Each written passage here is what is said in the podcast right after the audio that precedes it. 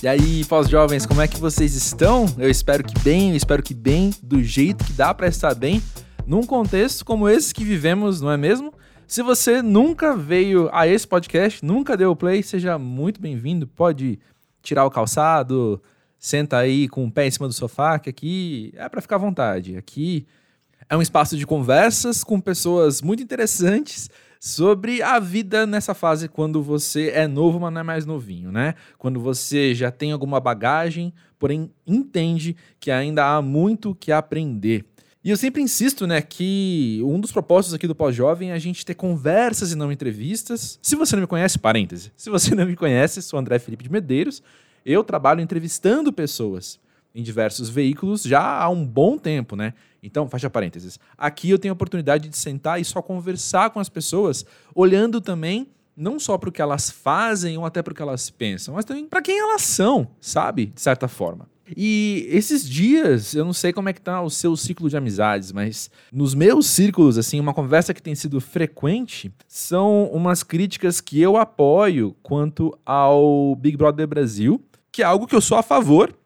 eu critico muitas das críticas, mas essas críticas eu acho contundentes, a que eu vou falar agora, né? Que é a questão de justamente como o programa se propõe a simular uma realidade, mas aquilo é muito desconectado da vida real, né? E uma das coisas que faz o BBB ser totalmente desconectado mesmo, totalmente dissociado do que a gente está vivendo, é que as pessoas que estão ali são apresentadas para a gente como personagens muito superficiais, como se as pessoas pudessem ser resumidas sempre a duas ou três palavras no máximo, né? E isso faz muito sentido. Eu vou dar uma carteirada aqui, né? Eu sou formado em rádio e TV, né? E eu lembro da gente estudar coisas assim e, e ter esse tipo de conversa, né? Do quanto você precisa conseguir apresentar um personagem, sustentar uma narrativa com pouco tempo no ar, né? As pessoas, a maior parte das pessoas que acompanham o BBB, entendo eu, fazem isso por aquela horinha à noite na Rede Globo, na TV aberta. Elas não estão acompanhando no Globoplay o dia inteiro da casa, né? Então você tem pouco tempo para dar conta de, um, de 20 personagens que estão ali convivendo. Tô ficando muito nerd nessa conversa, talvez, mas deixa eu voltar para a questão principal, né? A questão principal é a seguinte: as pessoas estão ali para ser resumidas a duas ou três palavras. E eu tenho observado uns movimentos das pessoas muito confusas, agora, os espectadores muito confusos, falando: como assim aquela mina que é patricinha e rica é gente boa? Como assim o cara conhecido por ter traído a esposa não sei quantas vezes é ético? E esses conflitos, eles existem apenas quando a realidade é superficial, porque a vida real é essa, né? É um monte de contradição acontecendo ao mesmo tempo e as pessoas têm diversas camadas que a gente pode ir descobrindo e conhecendo. Ninguém é só duas ou três palavras. Dito isso, antes de mudar de assunto, deixa eu só falar que é fácil observar também um sistema de controle, um sistema de opressão, quando uma das participantes é apenas uma travesti e não se pode falar mais nada sobre ela a não ser isso. Ela é desumanizada de sua complexidade e tem apenas uma característica explorada. Pula parágrafo, vira página, na verdade. Vamos voltar aqui para o pós-jovem. Feliz de poder sentar e bater um papo com o Alexandre Orion, que é um baita artista, um cara que eu tive a oportunidade no fim do ano passado, eu acho que em novembro, de trocar uns e-mails para uma matéria no Música para Ver quem quiser, é fácil achar na seção de artes visuais do Música Pra Ver. Você logo vai encontrar um papinho com ele, uma troca de e-mails ali com ele, que ele fala umas coisas mega legais. Então foi muito bom poder, semanas depois, sentar com ele e conversar. A gente gravou isso no começo de dezembro, esse episódio. Enfim, cara massa. E diferente de vários outros episódios do Pós-Jovem, Aqui a gente acabou falando mais sobre o trabalho dele mesmo, de uma maneira natural. Eu tento não trazer muito roteiro, muito script, deixa a conversa fluir. E a conversa fluiu para ir. Por quê? Culpa minha também, porque eu sou fã do cara e estava interessado em ouvir mais sobre o trabalho dele.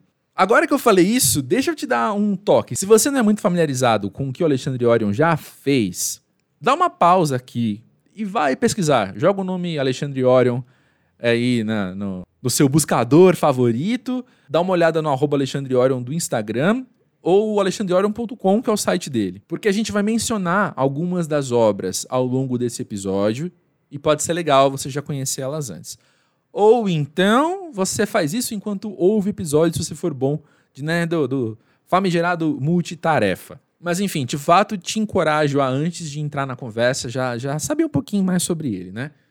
Ou melhor, sobre o trabalho dele. Aí você pode conhecer mais sobre ele ao longo desse papo. Alexandre Orion, então, tem 43 anos, ele é de São Paulo. Se não ficou claro para alguém ainda, ele é grafiteiro e artista plástico, com uma obra incrivelmente diversa e interessante. Você vai logo notar que ele é um cara tão talentoso quanto é inteligente e ainda por cima é gente boa pra caramba. Isso para mim é pré-requisito para estar aqui no Pós-Jovem.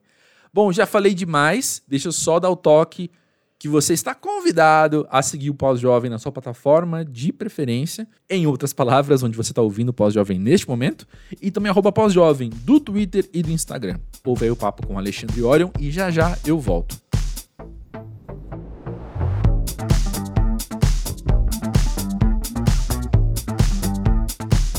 Alexandre, conta pra gente, pra você, o que é ser pós-jovem? Pós-jovem? eu não entendo nada disso, mano. Tem geração Y, geração Z. eu não entendo nada dessas paradas, mano. Eu acho que, cara, eu acho que não dá para ser pós-jovem, né, mano? Acho que a gente tem que se manter jovem, assim, em vários níveis. Como é que você se mantém jovem? Cara, eu, eu acho que a gente nunca consegue 100% se manter jovem 100%, né? Não é possibilidade, assim. Uhum. Acho que tem o mesmo lance. O corpo vai lembrando a gente. Que não é Mas eu assim. acho que, cara, eu acho que a juventude ela não está no corpo, sabe, irmão? Eu acho que, hum. que a, a, juventude não está na matéria, né, cara? A juventude não está na falta de ruga. Uhum. A juventude está no jeito de olhar para o mundo, sabe? Então, você acumular experiência não quer dizer que você tenha que ficar, que enrijecer, né? Mas, de fato, o corpo enrijece, uhum. né, cara? E a cabeça acaba enrijecendo também. Mas eu, eu acredito que, e eu estou bem nessa fase, assim, com 40 anos, eu preciso deixar meu corpo menos rígido, saca? Assim, mais flexível, porque, de fato, o corpo, naturalmente, ele vai dando uma travada, né? E eu estou trabalhando para isso, por exemplo. Mas eu acho que a cabeça tem que estar sempre num exercício lúdico, né? Num exercício, especialmente de se colocar no lugar do outro, que acho que isso vale para todo mundo, né, irmão? Acho que tem gente que, que não consegue fazer isso nem sendo super jovem. Então, de verdade, acho que esse conceito é. de juventude, de ser pós-jovem, ele, ele para mim é um. Enfim, eu não quero ser pós nada, sabe? Eu quero ser, quero ser atual, quero ser contemporâneo, quero estar no presente, não quero ser pós nada, sabe? Perfeito, perfeito. Olha, bom, então acaba aqui então o nosso papo. Não, olha só. Deixa eu voltar. Não, mas eu te diria assim, irmão. Que... Desculpa te interromper, mas eu diria assim: não, eu, diga, não, diga. eu, não, deixo de ser pós-grafite, sabe? o que eu faço não deixa, não Sim, deixa de ser um meta-grafite. né? A gente entende é. a temporalidade das coisas, mas eu acho que não, a gente não deve se preocupar demais nem com o passado nem com o futuro. Acho que a gente deve se preocupar com o presente e ver o que a gente pode transformar dele. Então, nesse sentido, que, que eu acho que a ideia de juventude ela, ela fica muito presa ao tempo e não é bem por aí. Não, perfeito. E essas palavras que a gente usa aqui também são só desculpa para a gente seguir conversando. Então tá tranquilo. Mas olha só, uma coisa que me chama atenção e que eu penso que tem a ver com o que você está falando também é a questão de você ter começado a fazer arte super cedo, né? Você tinha 14 anos? 13, cara. 13 anos, quando eu fiz o meu 13. primeiro grafite, né? Mas uhum. sempre, tudo que eu fiz na minha vida tinha desenho envolvido de alguma maneira, saca? Mesmo profissionalmente, Sim. Meu primeiro estágio foi numa empresa que cortava adesivo, assim, bem, né, bem precursora, assim, quando começou essa ideia de adesivo recortado e tal.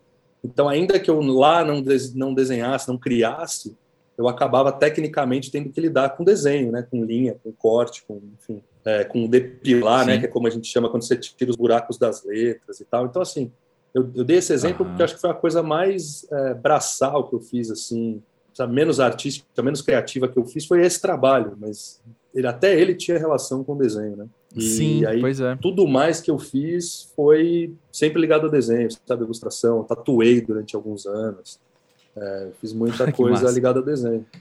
É, isso, mas é isso, o primeiro grafite, primeira intervenção na rua foi aos 13 anos, né? Então eu costumo celebrar aí, vamos dizer, essa data, porque o que eu vinha fazer depois foi, foram muitos trabalhos na rua, né? Sendo grafite uhum. ou não, né? Sendo desdobramentos da ideia do grafite, ou, ou grafite propriamente dito, ou mural. Enfim, tudo começou ali com 13 anos de idade. Sim, pois é. Eu não sei como é que você observa essas coisas, mas para mim, o que eu fiz muito cedo, muito jovem, assim, parece que o que eu estou vivendo hoje é um fluxo muito natural daquilo, né? Claro que eu posso analiticamente, dividir minha vida em etapas, em capítulos, e eu vejo, é claro, o crescimento, né? Eu fiz uma coisa, depois eu fiz outra mais legal. Porém, eu penso que ajuda nessa idade de juventude, então, você tá há 30 anos, então, fazendo o mesmo rolê ali, que, enfim, é uma extensão. O que você vive hoje é uma extensão de você aos 13 anos, sim, sabe? Sim. Inclusive das cobranças, né? Inclusive daquilo que nos negam muitas vezes, né? Ou por falta de acesso, hum. ou por preocupação, por exemplo, ser artista é uma coisa que a família sempre tem calafrio, né? O cara começa dá muito indício de que vai ser artista, a família tem arrepios, assim, né? Terríveis. É. Não que eu tenha, né? Eu tive muito incentivo por vários aspectos, mas existia uma preocupação, né? Sempre existe uma preocupação com formação, com profissão, né? Com, com susten ser sustentado, uhum. o cara ali terreno. Uhum. De fato, a arte é um desafio grande mesmo, né? Não só no Brasil, no mundo uhum. todo. No Brasil, com esse governo horroroso que a gente está, especialmente, Sim. né? Mas, mas é, não é uma escolha simples. Mas concordo contigo, irmão. Acho que é, é interessante, é, mais do que ter começado cedo, eu diria que é se identificar com alguma coisa cedo, ah, né? Sim. E isso é grande, porque porque né, o mundo ele, te, ele, ele vem para tolir né, várias coisas, como eu falei, ou por falta de acesso, né, é claro que a realidade de um cara num bairro nobre é bem diferente da realidade do cara numa, numa periferia extrema, né, de uma cidade como a nossa aqui em São uhum. Paulo. É, então essas oportunidades são diferentes, o acesso às coisas é diferente, uhum. né? Claro que tem coisas diferentes também, ou seja, você, tem, você aprende coisas e vê coisas na quebrada que são lições para a vida toda e que às vezes no bairro nobre você nunca vai ter vivências uhum. e tal. Mas sem glamorizar a miséria, falta acesso, né? Falta às vezes mais oportunidade. E, e, e mais do que isso, existem né, as pressões às vezes de um parente mesmo, né? De um pai, de uma mãe que não te incentiva, né? Mil outras questões psicológicas uhum. e tal. O que eu fico aí da tua pergunta, eu fico intrigado realmente em entender que matriz é essa que permite que o cara se identifique tão cedo com alguma ah, coisa. Que isso aconteceu comigo, eu entendo que isso é um privilégio, uhum. né? Acho que isso, como você falou, é, ficou fácil de desdobrar essa escolha ao longo da vida. Exato. Né? Eu me identifiquei com essa escolha e eu desdobrei ela ao longo da vida. Eu fui músico muitos anos, eu diria até que ainda sou músico, né? Eu tenho uma banda que é o Cacto, que é um projeto com a Tulipa Ruiz, o Gustavo Ruiz e o Rica Mabes, que são três gênios, três caras que eu admiro demais a Três referências totais, né? né? Uhum. Para mim são absolutas e são hoje os meus parceiros de um projeto né, específico. Mas eu toquei muitos anos percussão, toquei percussão no KVA durante muitas noites, sabe? Uhum. Toquei, enfim, né, durante uma época ali, com Pra Tirar Ziquezira, a gente tocou naquele programa da TV Cultura que era o Musical, uhum, saca? Lembro, era com então, Gastão, assim, não era uma... musical? Acho que era com Gastão e com aquele mano da outra banda, Punk lá, que agora me fugiu o nome. Aquele mano preto Clemente? careca, velho. Clemente. Clemente. Clemente uhum. apresentava, isso eu tenho certeza. Pelo menos na edição que eu fui era o Clemente. Não, mas para dizer isso, né, cara, eu me identifiquei com as artes muito cedo. Então eu Total. fui músico durante muitos anos, eu desenhava também, então eu tinha essa coisa da, da, cultura ali, da arte na minha vida o tempo todo. E em algum momento eu acabei me direcionando mais para as artes plásticas, sabe? Uhum. É, talvez até por ser um pouco improvisador demais. A música ela exige mais estudo, né? As artes dá para dar uma, é. uma, piada, assim, né? Você mistura uma coisa com a outra e aí inventa que tá bom e, e funciona de fato às vezes, né? Uhum. Dá para dar uns truques. A música você precisa de habilidades reais, estudos e horas, né? Nossa, treinar toda semana, hoje. sim, sim, sim. Quando não todo eu dia. Sinto falta, eu sinto falta ah. de tocar mais, sabe? De estudar mais, de, de estar mais relacionado com a música, sim. Uhum. Mas tem esse projeto com a Tulipa, com o Gustavo e com o Rica, que são, para mim, uma, uma honra absoluta. Pô, massa demais. E vem cá, você então tinha 13 anos, estava ali na rua pintando seu primeiro mural. É claro, é óbvio que eu vou dizer agora, mas a tua noção das implicações do que é cidade, do que é arte urbana, do que é a linguagem, do grafite, enfim, não é a que você tem hoje, que é claro que cresceu muito. Mas você consegue acessar aquele momento, como você estava dialogando com essas coisas, se essas ideias estavam na sua cabeça, ou se era o rolê do vamos fazer, do bora fazer alguma coisa bacana. Entende o que eu quero dizer? Você já entendia a complexidade do que você estava dialogando naquele momento? Não, absolutamente não, mano. absolutamente não. Longe de ser.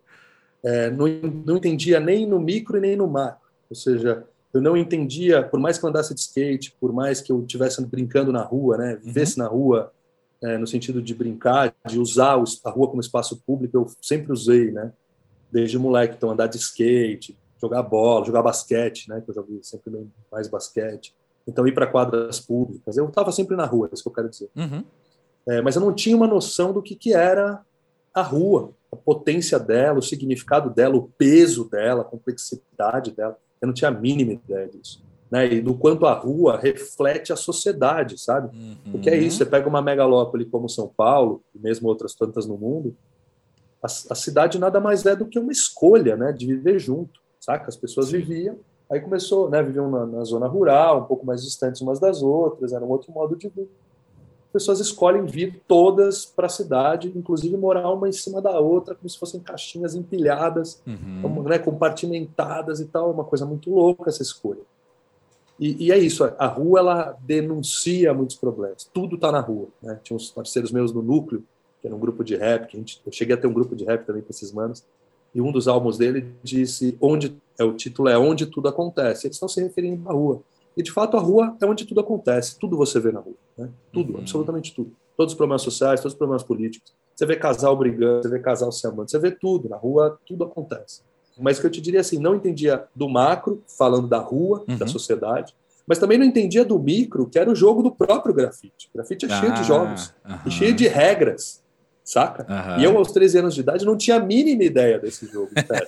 e aí, claro que eu fui aprender. Eu, eu fui um dos primeiros aí do grafite hip hop, né? Então, uhum. não fui o primeiro do grafite hip hop, né? Os primeiros são os gêmeos, e aí você tem Tinho, Binho, Viché, Espeto, né? Não quero esquecer ninguém, mas você tem ali os caras que são os precursores desse movimento que seguem até hoje, que são referentes. Uhum. Eu comecei uns quatro ou cinco anos depois dos caras. Você começou já tendo para onde olhar, né? Você começou já tendo alguém para se inspirar. Tinha uma referência, uhum. sim, sim.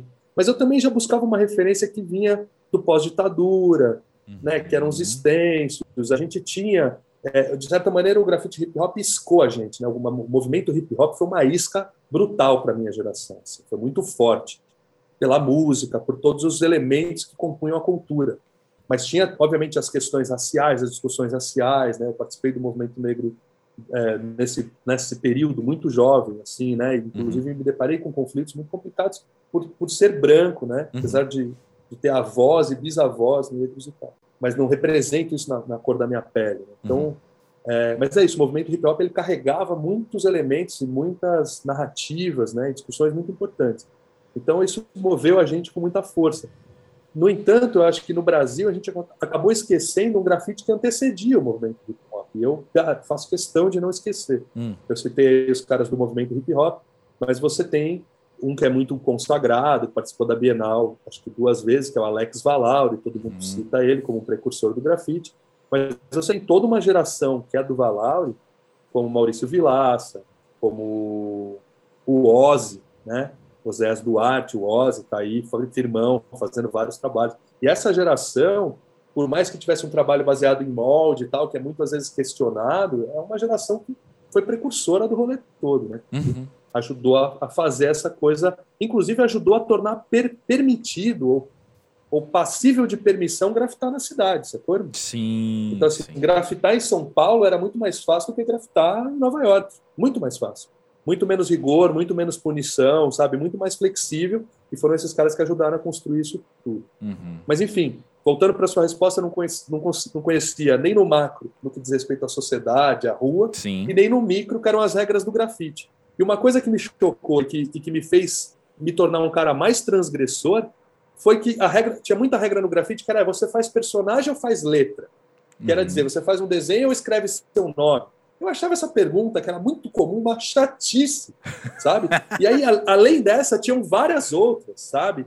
De, por exemplo, o cara dizer que fazer com latex não era grafite, que esse grafite era só com spray. Aí outro, ah, grafite é só se for ilegal. E aí tinha um série, uma série de regras inventadas que, de certa maneira, era assim. Eu inventava a regra para dizer que o que eu faço é melhor do que o que o outro faz. Uhum. Eu achava isso uma chatice, cara. Uhum. Muita chatice. É. Então eu me distanciei. Aí que tá, eu continuei fazendo coisas na rua, mas eu fui me distanciando não do movimento hip hop na sua essência, na sua crítica, na sua narrativa, mas fui me distanciando sim do grafite enquanto movimentinho de jovens que se reuniam para fazer coisinhas, mas que cagavam muita regra. Uhum. Desculpa a expressão, mas é isso. Não, Os é. caras punham muita regra, entendeu? Uhum. E aí eu, eu, eu acabei sendo um pouco é, lobo solitário, assim, sabe? Sim. De certa maneira. Mas foi para mim foi muito legal, porque eu aprendi com outras dinâmicas da cidade, com outras malandragens da cidade, com outro proceder da cidade que é, é indispensável quando você está na rua, sabe? Sim. É muito louco, né, Alexandre? Porque esse, essa dinâmica de validação e de desvalidação do outro parece assim que é uma coisa muito natural do ser humano mesmo, né? De como a gente se agrupa em sociedade, em como a gente decide né, de morar, todo mundo morar, morar até empilhado, como você falou. E aí parece que todo grupo menor, né? Todo coletivo também, assim, seja de músicos, seja então de artistas, seja de o que quer que seja, assim, acaba criando essas pequenas regras de não, eu vou desvalidar você para eu estar tá melhor aqui. E aí você traz isso para 2022 e aí o que a gente vê é que isso se espalha até nos grandes grupos, né? Não, não, peraí, eu vou te mostrar como é que se pensa. É assim que se pensa, é assim que se comunica, é assim que se escolhe, é assim que se convive, e não há muito espaço para diálogo muitas vezes, né? E aí, quando você não participa de alguma coisa, você pode se sentir o lobo solitário, como você falou, né? É, mas é, é o que eu te falei isso, né? Pensando aí no que você me perguntou do, do pós-jovem, ou de se manter jovem, mano. Eu acho que é sempre um exercício de empatia, saca? É. Sempre um exercício de empatia. Porque é isso que eu te falo também, no, no rolê do grafite, é, no, em São Paulo tem uma coisa de um grafite classe média, sabe? Uhum. Classe média, média baixa. Mas não tem um grafite, né, assim, no, na essência, no, na origem dele, não tinha um grafite de quebrada mesmo, sabe? O grafite era uhum. caro para fazer, né? É. Custava muito dinheiro a tinta e tal. Então não era uma coisa tão acessível. É, e é isso que eu te digo. Acho que tem coisas que são contraditórias. Acho que você querer comparar uma coisa que está sendo feita né, num, num, bairro de classe média com uma coisa que poderia ser feita num bairro extremo, né? E é isso que eu acho que fica se, se colocar no lugar do outro, fazer um exercício de empatia é fundamental e necessário para tudo, cara. Perfeito. E é mais louco de tudo é porque a gente está nesse momento, né? O momento, acho que, da minha existência, a gente está no ápice dessa, desse tipo de reflexão e da necessidade de se colocar no lugar do outro, né? Uhum. E o que eu te falo é que estar na rua é uma obrigação você fazer isso. Você não chega em qualquer lugar de qualquer jeito na rua. A rua exige o que a gente chama de proceder, e o proceder é muito interessante, porque ele é uma gíria, mas ele é uma gíria autoexplicativa, né? É um procedimento, você tem uma maneira de fazer as coisas, né? Você tem que saber proceder, você tem que saber se portar. Então é, é uma coisa antiga, meu pai me ensinou a saber chegar, saber sair, né? Uhum. O Tom Zé diz, eu estou te explicando para te confundir, estou te confundindo para te esclarecer. Mas ele também diz, estou despedindo, estou me despedindo para poder voltar, né? Uhum. Então é, é isso. Você vai sair do lugar, você se despede, porque você quer voltar. Se você sai a, a francesa, como dizem, você sai de fininho, pô, você não sabe nem se despedir, como é que você vai voltar, né? Sim. Então acho que acho que a gente precisa mesmo fazer um exercício de empatia constante. Não, e assim, né, Alexandre? Eu e você somos nascidos e criados em São Paulo, né? A gente sabe que tem um elemento cultural muito forte, que vem da classe média principalmente, né? Que é essa inimização das ruas, né? Como se na rua, você for na rua tem de tudo, mas parece que sempre fica uma, uma comunicação de que na rua tá tudo que não presta e que você precisa passar pela rua, não estar na rua. É muito importante, né? Assim, as prefeituras recentes, por exemplo, têm colocado isso de uma maneira muito até agressiva, né? Esse empenho justamente da rua não acontecer, da rua ser só uma via por onde o seu carro passa, muitas vezes, né? Como é que isso tem mexido com você? Mano, isso mexe comigo há muito tempo. Tem um autor, quem tiver a fim de, de saber sobre isso, um autor da década de 70, se não me engano, ele publica Sociedade do Automóvel, se eu não estiver enganado, mas o nome dele é André Gors, tá? As outras uhum. informações não tenho certeza, mas André Gors, G-O-R-Z. É... E puta, esse cara ele fala exatamente isso que você falou agora. A, a rua é um lugar de passagem, né? Não é um lugar para se estar. Ele faz uma crítica ao automóvel assim ferrenha, que ele diz e de fato basta a gente olhar para a cidade para ver os carros estacionados, irmão. Os carros estacionados. Uhum. Quanto espaço esses carros ocupam, uhum. Então, assim, a lógica do automóvel individual, ela dilacerou a cidade, estilhaçou a cidade, sabe? Porque uma via que você podia... Né, muitas ruas aí de bairro poderiam ser três faixas, e no final, três faixas utilizáveis, né? Uhum. Ou só uma faixa para passagem, e no final você tem três faixas para usar uma e estacionar carro dos dois lados. Então, Exatamente. ele diz que o carro o, o Gores fala isso, o carro ele é um lixo por si só, né? Porque só o espaço que ele ocupa na cidade já é um, sabe, já é entulho, uhum. já é um espaço inutilizado por boa parte do tempo, enquanto o carro não está em, em fluxo. Mas aí, aprofundando mais isso que você perguntou, cara, é muito louco porque interessa para os bancos, interessa para o capitalismo que as pessoas não parem, que elas não se encontrem, uhum. que elas não discutam, que o espaço público não seja tão público assim. Uhum. porque é melhor que você seja produtivo. E a pandemia só aprofundou essa, essa Exato. problemática. E se é para a gente se encontrar, vamos no espaço privado onde a gente consuma. Exatamente, né? exatamente, exatamente. E te digo, assim, é, essa ideia de venderem que a cidade é perigosa, né? Que a cidade é uhum. é perigosa. Isso também interessa seguradoras, uhum. né? O seguro de vida, o seguro da casa, uhum. esse medo constante do espaço público, ele vem sendo pregado pelo sensacionalismo, né? Exato. Por certos tipos de programas sensacionalistas que não são poucos e que são cada vez mais, infelizmente, né? Uhum. E de fato isso distancia as pessoas da cidade com uma ideia de medo. Cara, eu, eu não vejo o motivo de alguém por eu estar na rua querer tirar minha vida, entendeu? Sim. Eu já né? Assim, uhum. se você estiver usando um Rolex, nada contra quem usa, acho que o ponto não é esse. Mas assim, se você usa um Rolex, claro que você está mais sujeito, uhum. né, a ser vítima de alguma coisa. Eu, aí o cara vai dizer, é, mas eu não tenho direito de usar o Rolex. Pô, você tem direito de usar seu Rolex. Você tem, não tem dúvida que sim. Agora, num país desigual como o nosso, uhum. acho que tem certo. E aí volta a questão num país desigual como o nosso, você também achar que isso não é uma forma de ostentação, que isso também não é uma violência, né? Uhum. Você, o moleque jogando laranja para cima no farol e você com uma Ferrari conversível, é discrepante, desculpa. É. Se você trabalhou honestamente, você tem o direito de ter o que você quiser, o capitalismo é isso. Mas eu acho que essa discrepância num mundo tão desigual como a gente vive aqui, é óbvio que ela é uma ofensa, né? Ela chega a ser uma agressão. Sim. É uma ostentação e ela é uma ostentação agressiva. Apesar que eu, eu vejo isso que eu te falo, cara, se manter jovem. Hoje em dia, é, eu fui muito crítico ao funk e ostentação, ou mesmo ao rap e ostentação. Eu fiz parte do movimento hip hop e o rap também foi muito ostensivo no sentido de poder aquisitivo, né, do ouro, da corrente de ouro. Eu também não gostava disso.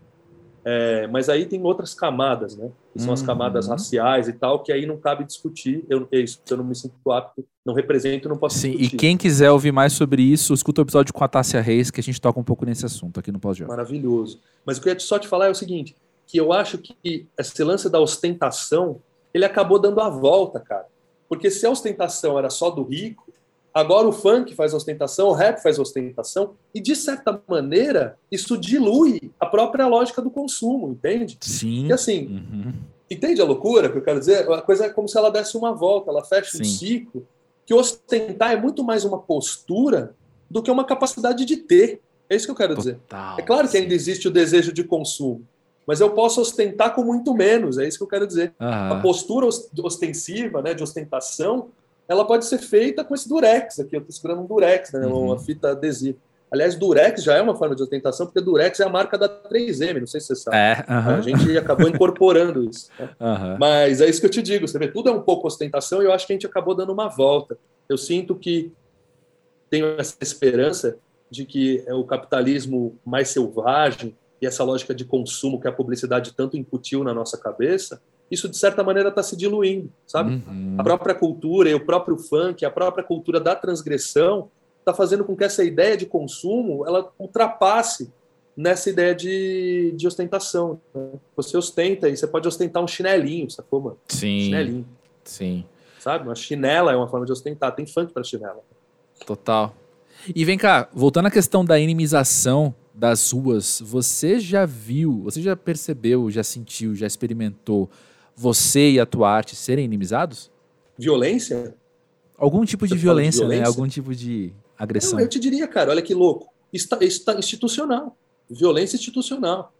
Se eu for te trazer aqui na memória, não preciso ficar relatando fato a fato ou dado a dado, mas as maiores violências que eu sofri na rua, maiores conflitos e os que mais são memoráveis, os que marcaram, foram todos de violência institucional. Sim. Grande parte deles pelas polícias. Sim. Grande maioria, cara. Entendeu? Uhum. Assim, que eu te falo do proceder é isso. Não tem nenhum conflito de rua que eu não tenha me sentido capaz de resolver, mesmo que fosse na porrada.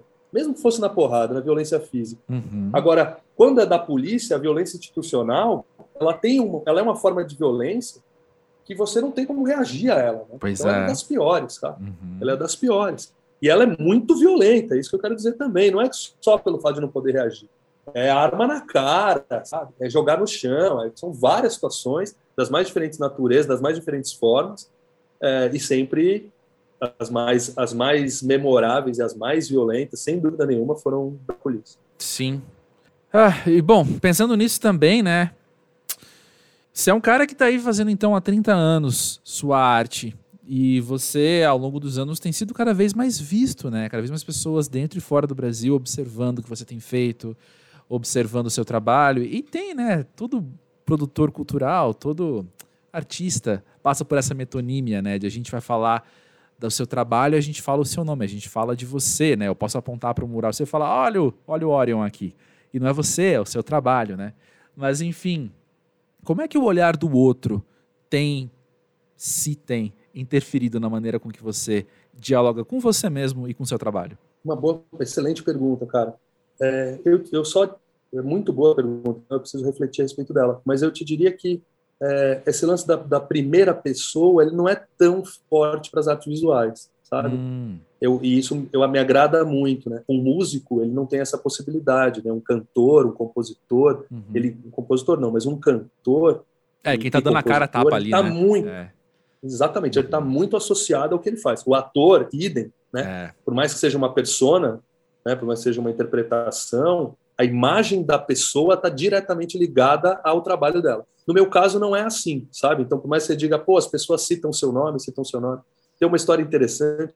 Uma vez eu fui para uma reunião na França. Uhum. E aí cheguei na reunião, tinha seis pessoas. Era um galerista, era um projeto, enfim, tinha um produtor cultural, tinham seis pessoas ao todo. E quando eu sentei, as pessoas desataram a falar francês assim. Eu até entendo um pouco de francês, mas elas, porque meu nome é Alexandre Orion e, e e é um nome brasileiro, enfim, com outras heranças aí. Uhum. Mas para eles fica Alexandre Orion uhum. e é tipo, seria igualzinho. Então para eles soa maravilhosamente francês meu nome. Sim. Então isso que você falou é interessante, porque as pessoas já deviam ter falado muito meu nome e começou a soar muito francês para eles. Eles não sabiam que eu não era francês, o que é muito louco. Você está na França numa reunião e as pessoas achando que você é francês, isso é uma coisa até surpreendente. E de maneira geral, aí você falou, tem a persona do artista, mas a nacionalidade do artista também conta muito, sabe? Uhum. É uma uhum. informação sobre aquele artista, saber onde ele trabalha mais, né? Então isso me surpreendeu. Mas, cara, o olhar das pessoas sempre foi o que mais me interessou. Então, uhum. voltando lá para os 13 anos de idade, 15 anos de idade, o grafite é muito louco, porque a rua, ela é pública. Uhum. Então, quando você está fazendo um grafite, é muito comum parar uma pessoa e dizer: por que, que você está fazendo isso? Não gostei. Não gostei, tá ligado? Muito Sim. louco. Não gostei. É, aí outra pessoa para e fala: por que, que você não faz um passarinho? Saca? e até tem um exemplo na França também, que me ocorreu agora, que a mulher, eu estava pintando uma caveira numa parede na França, uhum. e ela falou para mim, ela começou a falar que a, eu não entendia bem, mas ela falava da morte, uhum. né, que a caveira é a representação da morte, la mort, uhum. e aí ela começou a falar ver, ver, ver, ver, muitas vezes a palavra ver. E ela estava dizendo que os mortos gostavam de verde. Então, ela estava me dizendo. Eu sabia que não é uma exclusividade do Brasil essa interação. Ela estava me dizendo que o fato de eu estar pintando uma parede, uma caveira na parede, eu precisava colocar verde, porque os mortos gostam de verde. Isso é a opinião dela. Sim. Só que ver, ver em francês é um monte de coisa. Ver é verde, ver é, é vaso, né? Como você fala em, em espanhol. Ver é, é copo também, Sim. é um vaso de vidro, né? Um copo é ver também. É verde, é ver, é verdade, é verme, porque verme só tem o M no final, soa também da mesma maneira, ver. Então, quando eu comecei a tentar entender o que ela falava, vinham todos esses outros assuntos. E aí eu peguei, além da caveira, eu pintei um vidro, um copo verde, um copo com líquido verde com verme saindo de dentro, entendeu?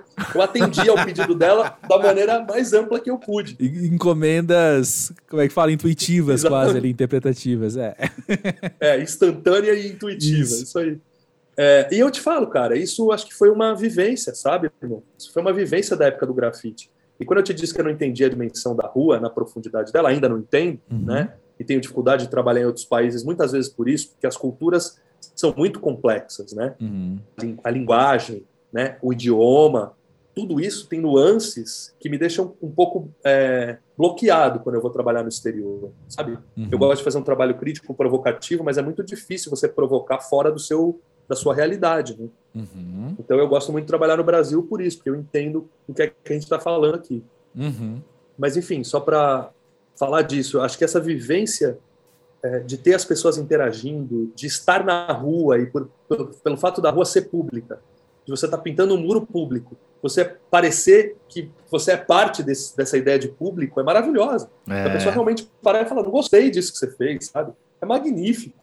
É. Né? Não é tão comum em outros países, mas aqui é muito comum. Sim, nesse caso, o público tem as duas conotações: público de acesso a todos, mas público de plateia, né? Tem um público ali, como você é uma plateia. Sim, sim, sim. Eu sempre digo isso, André. O grafite e as artes urbanas aí, diferentemente das outras, por exemplo, se você pinta uma tela no seu estúdio e depois expõe numa galeria, é uma dinâmica. Uhum. Né? A intervenção urbana, ainda que você faça ela escondido ilegalmente, ela é uma performance. Uhum. Porque a performance de se esconder para fazer, entende? Uhum. Então, quando você falou do público plateia, é maravilhoso, porque se eu tiver que fazer um trabalho ilegal, de maneira transgressora, eu preciso me esconder. E estou, me esconder é parte de uma performance no final. E, e é da mesma maneira, se eu estiver não me escondendo, se eu estiver fazendo isso livremente à luz do dia, eu também, também é uma performance, porque é isso que eu te disse, alguém vai parar e dizer, por que você está fazendo isso? Né? A pessoa entende que ela pode, você acaba sendo uma extensão do, do, da ideia de público, né? Uhum. E, e aí, mais do que isso, não é uma plateia passiva, é uma plateia que interage. Exato. E nessa plateia pode ter a polícia. E a polícia pode, por algum momento, por mais que seja legal o que você está fazendo, vir te questionar uhum. sobre aquilo. Então, aí, se você olhar para o meu trabalho ao longo dos anos, ele vai trabalhar com essas matrizes todas, cara. Sim, sim. A polícia, é minha, a polícia é minha plateia, sabe? Às vezes eu faço algo para convocar a polícia, entendeu? A gente tem, por exemplo, na capa do disco do Instituto, é um trabalho que eu tenho uma honra absurda, absurda de ter feito, cara. O disco Violar é o segundo disco do selo Instituto, uhum. né? Para quem nunca ouviu o Selo Instituto, digo, para quem acha que não ouviu o Selo Instituto, muitas músicas do Sabotagem foram produzidas pela galera do Instituto, né? O próprio Daniel Ganjamin, que hoje é produtor do Criolo, gênio, é, Criolo gênio, Ganja, um puta gênio, é, era o Ganja era originalmente do Selo Instituto, uhum. né? Então é, o Selo Instituto para o hip hop nacional, assim, para o rap nacional, tem uma importância absurda. E o segundo disco deles se chama Violar. Eu fiz uma intervenção com neon, né, imitando pichação. E aí houveram várias chamadas, cara. A polícia chegou até com food truck, cara. Chegou até com aquele carrinho, sabe, que é aquela base. Uhum. Chegou, chegou de food truck, os caras chegaram com duas viaturas, aquele negócio. Porque foram várias ocorrências. Aí você vê que tem coincidências, tinha, sei lá, a seleção de basquete dos Estados Unidos estava hospedada do lado, então ficou uma preocupação, sim, sabe? De sim. ser um atentado, sei lá, rolou um papo meio de louco mas o fato é que chegam duas viaturas da polícia e aquilo, e tudo é filmado numa lógica de câmeras de segurança, né? Uhum. E era violar a palavra, que é a capa do disco do, do Instituto. Uhum. Então é muito louco, porque foi uma coisa singela, era, era algo para ser pontual, feito, desmontado, né? uhum. né? Para a capa do disco. E, no entanto, a única plateia que a gente teve naquela madrugada foi a própria polícia. Sim, interessantíssimo. E olha só, muito do seu trabalho traz você mirando os outros. Essa interação toda, quando eu penso no metabiótico, essa interação mesmo, né, do que é público, do que é você olhando, mas tem você observando tudo. Como é que foi para você então fazer o Vergonha na Cara, que é um autorretrato?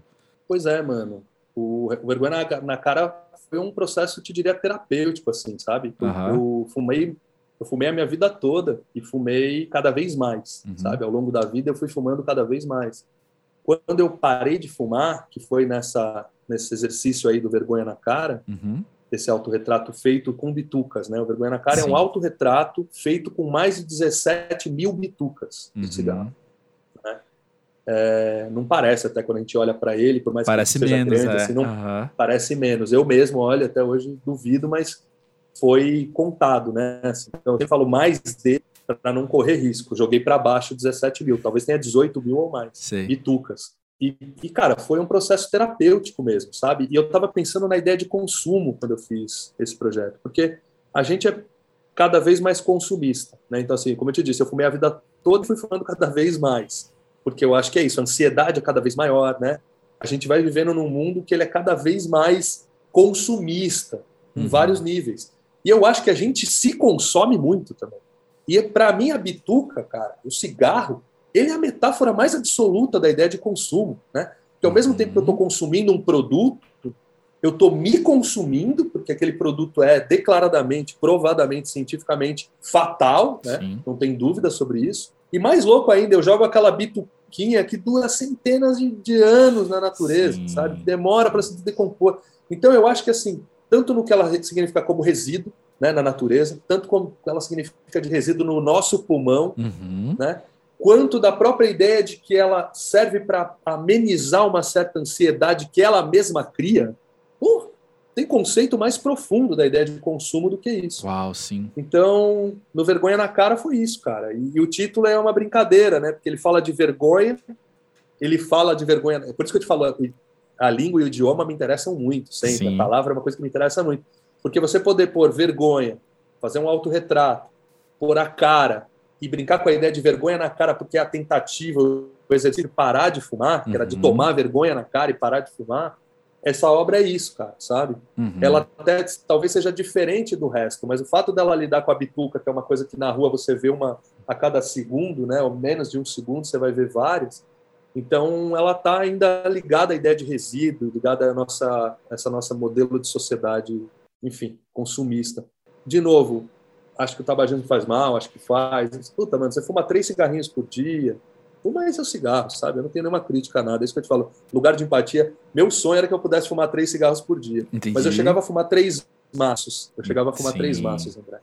Então, tipo, eu, eu sabia que eu precisava parar, entendeu? É. Eu não tô fazendo ódio nenhuma para que ninguém pare de fumar, mas assim, eu precisava tomar essa vergonha na cara, então fiz meu próprio autorretrato, sabe? Não tô fazendo manifesto nenhum, é só o meu próprio exercício e a minha maneira de lidar com a minha ansiedade, com o meu consumismo, com o meu vício, uhum. né? Ali eu tô falando disso tudo, mas é bem pessoal. Total, total. É, não tem como ser menos pessoal porque é um autorretrato. Você está falando de você mesmo. É um fenômeno interessante, né? Já tive essa conversa com alguns amigos, assim, da gente notar, né? Às vezes, quando eu falo, eu não quero uma coisa para mim, a leitura que os outros fazem é eu estar tá falando mal dos outros que fazem isso, sabe?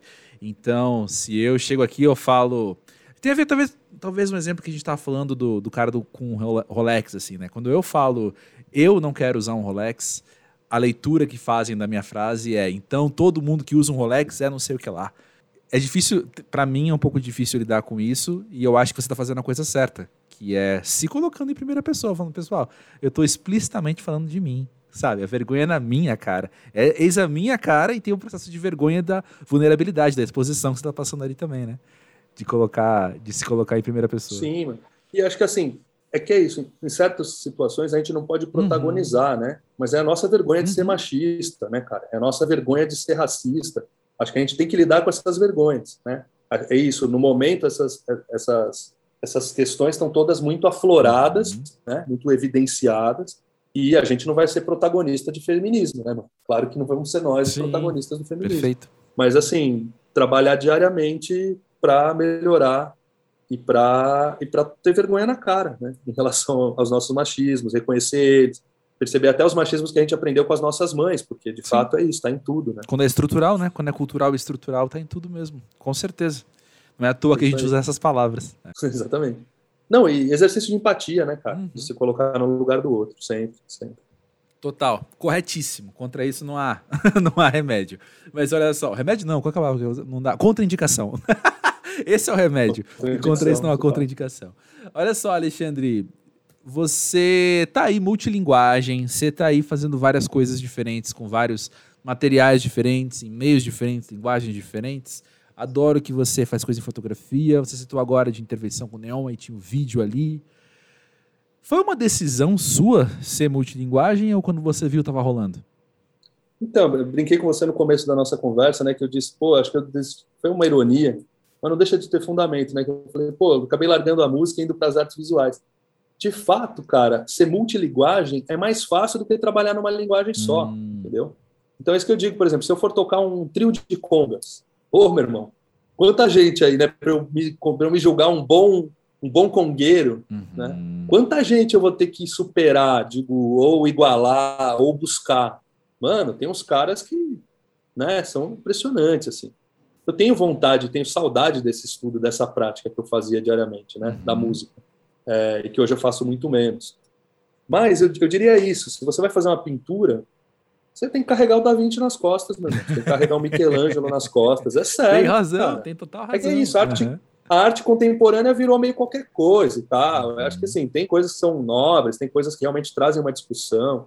Né? Tem desconstruções, como Mondrian, que estava ali uhum. trabalhando com a essência eram só as cores primárias e linhas e tal. O metabiótica tem um pouco de referência aí. Uhum. Metabiótica é a síntese da imagem, sabe? Se você pegar as pinturas que eu fazia para metabiótica e fragmentá-las, você vai perceber que elas viram abstratas. Uhum. Porque é, eu sintetizei de tal maneira a volumetria e as linhas e tal, geometrizei tudo, de maneira que aquilo ficasse mais próximo da abstração. Sim. Então vamos lá, a arte sempre tem suas discussões, obviamente tem discussões muito importantes e que nos fazem evoluir. Mas eu acho que a arte contemporânea caminhou para um lugar de hermetismo, tem umas pinturas aí que são realmente qualquer coisa. E o cara esquece que ele tem que, que, ele tem que olhar para o Michelangelo, sabe? A Capela Sistina e tal, né? Tem uma responsabilidade. Então, respondendo a sua pergunta, quando você vai para a fusão de linguagens, irmão, fica tão mais fácil, cara. A real é essa. Muita gente me julga muito criativo, mas a verdade é que eu acabo trabalhando num campo em que eu não estou concorrendo nem comigo mesmo, nem com a história, entendeu, uhum. cara? Fica muito mais, fica muito mais leve. A, a, até o erro é mais agradável, entende? Uhum. Do que você uhum. trabalhar num lugar. Mas é isso aí, só para também dizer, né? É, por exemplo, quando eu vou fazer o trabalho com poluição, e quando eu uso a poluição como pigmento, uhum. os murais que eu fiz usando a poluição lá do ossário, né, que eu recolhi nos túneis, e uso a poluição como pigmento. É, é algo muito inovador, pensando em arte urbana, é muito inovador, uhum. teve a repercussão, teve isso tudo. É, tem artista até agora, né, nesse exato momento, artista fazendo é, coisas semelhantes a isso, pintando também com pó e com cinza uhum. e tal. É, mas a verdade é que se você olha para trás na história da arte, e na história da humanidade, o pigmento preto ele é de queima. O melhor nanquim do mundo é feito na China e são casas de fumo, né? São uhum. casas como defumadoras, né? Que ficam produzindo uma fuligem muito fina, preta, como, quase como se você passar uma vela embaixo do prato, sabe? Você Sim. acende uma vela e passa ali embaixo do prato, fica aquela borra preta. Aquilo é pigmento, cara, preto. Né? Inclusive no caso da vela fica uma coisa oleosa, muito interessante que tinge mesmo. Uhum. Então é isso, assim, não é, é isso, não é negando a história, ao contrário, é olhando para a história, absorvendo o que tem de interessante e de importante na história, mas sem carregar isso como um fardo, irmão. É isso que eu quero dizer, sabe? Perfeito. Sem ter isso como um fardo, uhum. porque se você mergulha na pintura, o que eu acho fantástico, tem vários artistas que fazem isso e descobrem novos caminhos, é mágico. São trabalhos, às vezes, de 20 anos de estudo para o cara encontrar um novo. Uhum. É mágico, é maravilhoso. Né? Picasso falava isso. Eu demorei 30 anos para desenhar igual criança. Uhum. Eu isso, porque é um estudo, é, uma, é um aprofundamento na, numa linguagem só. Mas eu gosto muito de pingar entre linguagens. E mais do que isso, gosto muito de me inspirar em música, gosto muito de me inspirar em cinema para fazer pintura, sabe? Uhum. Gosto muito de me inspirar em escultura para fazer um luminoso, uhum. saca? É, tipo, é isso. É isso. Maravilhoso. E como é que é hoje revisitar seus primeiros trabalhos? Eu não, eu não me cerco, né? Tem um atrás de mim aqui, uhum. né? Nesse exato momento. Mas eu não me cerco do meu próprio trabalho, sabe, André? Eu tenho muitos trabalhos de muitos amigos que eu admiro, que me inspiram e tal. E eu tenho eles aqui, por exemplo, aqui para frente eu olho, tô vendo vários trabalhos de outros artistas urbanos, inclusive, uhum. daqui de São Paulo e tal, que são parceiros, gente que eu gosto muito. E é isso que eu tenho no meu dia a dia, né? Vou te dizer com sinceridade, durante um, um tempo aí recente, falar das minhas das coisas que eu mesmo tinha feito era um pouco cansativo, sabe? Uhum. Sabe, você 20 anos falando do mesmo projeto, 26 anos falando e, e, muitas vezes as perguntas se repetem, não é o que está acontecendo aqui, né? Uma entrevista que eu já sabia que seria super legal. Mesmo, mesmo. Mas, mas aí também chegou esse momento que nessa virada de ano, Metabiótica faz 20 anos, uhum. né? Então nós estamos virando o ano aqui e Metabiótica está fazendo 20 anos. E aí, cara, ao contrário disso ser algo cansativo para mim, virou um estímulo gigante, sabe? De pensar em é, de pensar em tudo que esses 20 anos representam, né? Do, do, quanto esse projeto também ele é, ele é força motriz da movimentação de, da arte urbana e de outras coisas que acontecem. É, diria até assim, de pensar, por exemplo, muita gente hoje olha um projeto, uma obra da Metabiótica e fala, ah, parece Banksy, já ouvi isso algumas vezes. O, me, o Metabiótica é de 2001, cara. É. A gente só ouviu falar de Banksy na América Latina, assim, na mídia e tal, 2004, é. 2005, uhum. sabe? É, então é muito interessante, assim, porque é realmente você entender o, o que aquele projeto tem de precursor, né? Enfim, de entender também tudo que mudou, ou seja, que, que, quais eram as minhas premissas quando eu fiz aquele trabalho, o que, que eu estava discutindo sobre a fotografia, por exemplo. Metabiótica tinha uma grande discussão fotográfica, meu irmão do céu. Hoje a gente abre o Instagram, ele se maquia ao vivo, ele faz plástica ao vivo, né, com filtro de Instagram. Então, assim, é muito louco ver como as preocupações de 20 anos atrás, elas são completamente diferentes das preocupações de hoje, né? Sim. né? Ou até são as mesmas, mas se aprofundaram muito, né, uhum. né, cara? Desdobraram em muitas direções. Então, assim, tem sido, na verdade, um grande estímulo, né? um grande, grande estímulo é, olhar para esses projetos e também entender outros desdobramentos que eu julgo super importantes, que é como isso chegou na mídia, né? Quando você falou do olhar das outras pessoas, isso para mim é fundamental. Então, ler o que se escreveu sobre esses projetos ao longo dos anos, é, ver o que se faz em sala de aula com esses projetos ao longo dos anos, o que a mídia, né? Quando eu falo ler, tem o, o lado acadêmico, uhum. mas tem também a mídia de massa, né? Como isso desdobrou. Então, tem registros muito importantes, André, muito legais assim de olhar, sabe? Sim. E que passam. Eu tenho feito vários posts no Instagram, se a galera puder dar uma olhada, é Alexandre Ório no Instagram. E aí eu tenho comentado cada uma das imagens e feito uns vídeos. E aí, cara, você passa por temas como urbanismo, gentrificação, a própria história do grafite, como ele se desdobra, regras do grafite, né, de propriedade do muro, de, sabe, de jeitos de fazer, é, técnicas. É, passa por várias questões da fotografia, da semiótica, né? Claro que no Instagram não é possível aprofundar, mas ali eu abro uma série de temas que estão super correlacionados com as imagens, entendeu? Uhum. E isso é muito legal, assim, 20 anos depois tem muita coisa para falar, para pensar, né, para desdobrar, para avaliar de mudança, é muito louco, muito legal. Pô, que maravilha. Que maravilha. Alexandre, eu sou muito grato pelo seu trampo, pelos temas que você levanta. São temas que eu gosto de dialogar, temas que eu gosto de acompanhar e temas que eu vejo uma, eu vou chamar de urgência para a gente poder conversar e para a gente saber conviver melhor, tendo mais empatia nesse Brasilzão nosso aqui. E sou grato também por você estar aqui no Pós-Jovem trazendo você e suas palavras pra gente. Muito obrigado pela sua presença. Eu que te agradeço, mano. Foi uma alegria falar contigo. É, sabia que seria uma conversa ótima. Segunda vez que você fala isso no ar, teve uma ter terceira vez que você falou, na verdade, a primeira vez foi fora do ar. Então, olha só, pessoal. Eu não paguei ele pra. Eu tô aqui na minha, ele que tá tocando no Não, assunto. de maneira nenhuma, cara. Eu sou ruim com comissão, sabe? Se a galera me comissiona para fazer as coisas, eu faço Eu sou ruim mal, com suborno, então tamo junto. Mentira. É. exatamente, exatamente. Não, é isso. Muito, muito legal poder conversar, muito legal poder falar dessas coisas todas. E parabéns, né, pelo seu trabalho aí também. Fico muito feliz. Pô. E um abraço para todo mundo que ouviu a gente aí. Tá? É isso aí, valeu demais.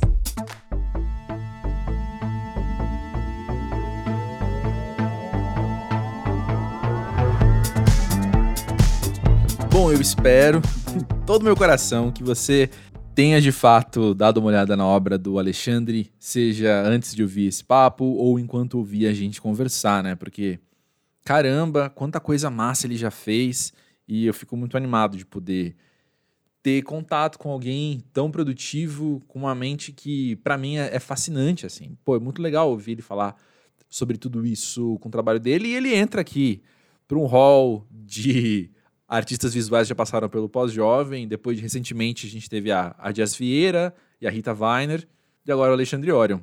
E não vai ser o último, não. Se tudo der certo, em breve tem mais alguém que eu sou fã aqui com a gente. Mas voltando um pouquinho ao assunto, deixa eu te perguntar. Como é que você tem entendido a sua relação com o espaço público? Eu não sei qual é a sua atividade profissional, qual é a sua atividade criativa, não sei, seus hobbies, enfim, como é que é a tua vida, né? Mas como que é a tua relação com o espaço público? Agora que você ouviu o Alexandre comentar da relação dele com a cidade, né? Você já fez esse questionamento? Você já parou para pensar como é que você vive a sua cidade? No meu caso, né, nasci e cresci em São Paulo. Eu morei brevemente no Rio na minha infância, na primeira infância, assim. Mas quase que não conta na minha história, né? Porque, enfim, eu era muito pequeno e me desenvolvi enquanto pessoa aqui em São Paulo, digamos assim. E crescendo, né, cresci num bairro semi-periférico, assim, então aquela... Quando eu era moleque, o metrô não chegava até lá, então eu vivi muito ônibus, eu vivi muito esse rolê de ônibus lotado, esperar ônibus passar, nunca tive carro, né, então sempre essa... Essas distâncias todas, esses perrengues todos, e São Paulo me cansou por muito tempo, assim, eu estava muito pronto para sair de São Paulo até me mudar para um bairro muito pedestre, né? Um bairro que eu tenho o privilégio de poder fazer muita coisa a pé. E isso, à medida que eu fui lendo mais sobre urbanismo, fui lendo mais sobre organização das cidades e entendendo o que, que eu quero para as cidades agora que a gente está numa. Né, torcendo para a gente entrar cada vez mais numa era pós-automóvel, por exemplo, né? E eu fui entendendo o quanto para mim é importante várias pequenas coisas assim. Seja eu, de fato, morar num bairro pedestre, seja eu morar num prédio que tem comércio no, no térreo, então é uma área bem utilizada, não é aqueles, aqueles condomínios com área inútil, né? Inclusive, se você nunca parou para pesquisar por que, que existe área inútil, dá uma, dá uma buscada que, que vale a pena também essa leitura. Tô pensando, tô dizendo assim, no, nas raízes culturais das coisas, né? Não apenas legislativas. E assim, também eu tenho o privilégio de morar numa zona central de São Paulo, no qual eu tenho muito fácil acesso tanto a museus quanto a parque, né? E eu tenho feito cada vez mais questão, ou fazia até 2020, assim, né? De ocupar muito esses espaços, de estar presente nesses espaços, sabe? O, o, o que é público, aonde eu posso ir, que é, que é gratuito, então é do meu direito estar lá também, assim como dos outros, né? É igual para todo mundo. E o quanto para mim é importante ter espaços que são, teoricamente, ao menos iguais para todo mundo, né? E isso tem mudado a minha maneira de conviver com a cidade, de conviver com o outro e, para a surpresa de zero pessoas, tem influenciado a maneira com que eu faço minhas escolhas eleitorais, por exemplo. E a gente está num ano muito decisivo para isso, por isso eu trago essas questões. Eu sei que as eleições em outubro não são municipais, mas também sei que a maneira com que nós vivemos o nosso espaço na nossa cidade tem a ver com a maneira com que nós também enxergamos o nosso espaço coletivo enquanto nação. Por isso, então, trago aqui essa pergunta para você mais uma vez. Como é que você tem vivido a sua cidade? O que, que você quer da cidade do futuro próximo, da cidade do futuro possível? E quais são as escolhas, então, que a gente vai fazer em relação a isso, né? Pergunta feita, você me responde da maneira que você quiser ou não responde também. Cabe todo tipo de atitude aqui. Mas ó, eu tô pronto para conversar, para trazer a tua perspectiva e a tua história aqui pro podcast, no podcast@posjovem.com.br. E também a gente troca figurinhas no arroba pós-jovem do Twitter e do Instagram. As respostas que chegam de vocês toda semana seja um comentário breve, seja um comentário longo, ajudam sempre a dar forma às próximas escolhas de convidado e de assuntos aqui do podcast. Então é muito bom poder ter esse diálogo. Faz bem para todo mundo, né? Creio eu. Enfim, se você gostou desse episódio, deixa uma avaliação sincera ou no Apple Music, ou no Spotify, ou na plataforma que permitir avaliações aí de podcasts e recomenda para alguém também. Recomenda para alguém que curte artes visuais, alguém que curte conversas sinceras, alguém que curte conversar sobre esses assuntos.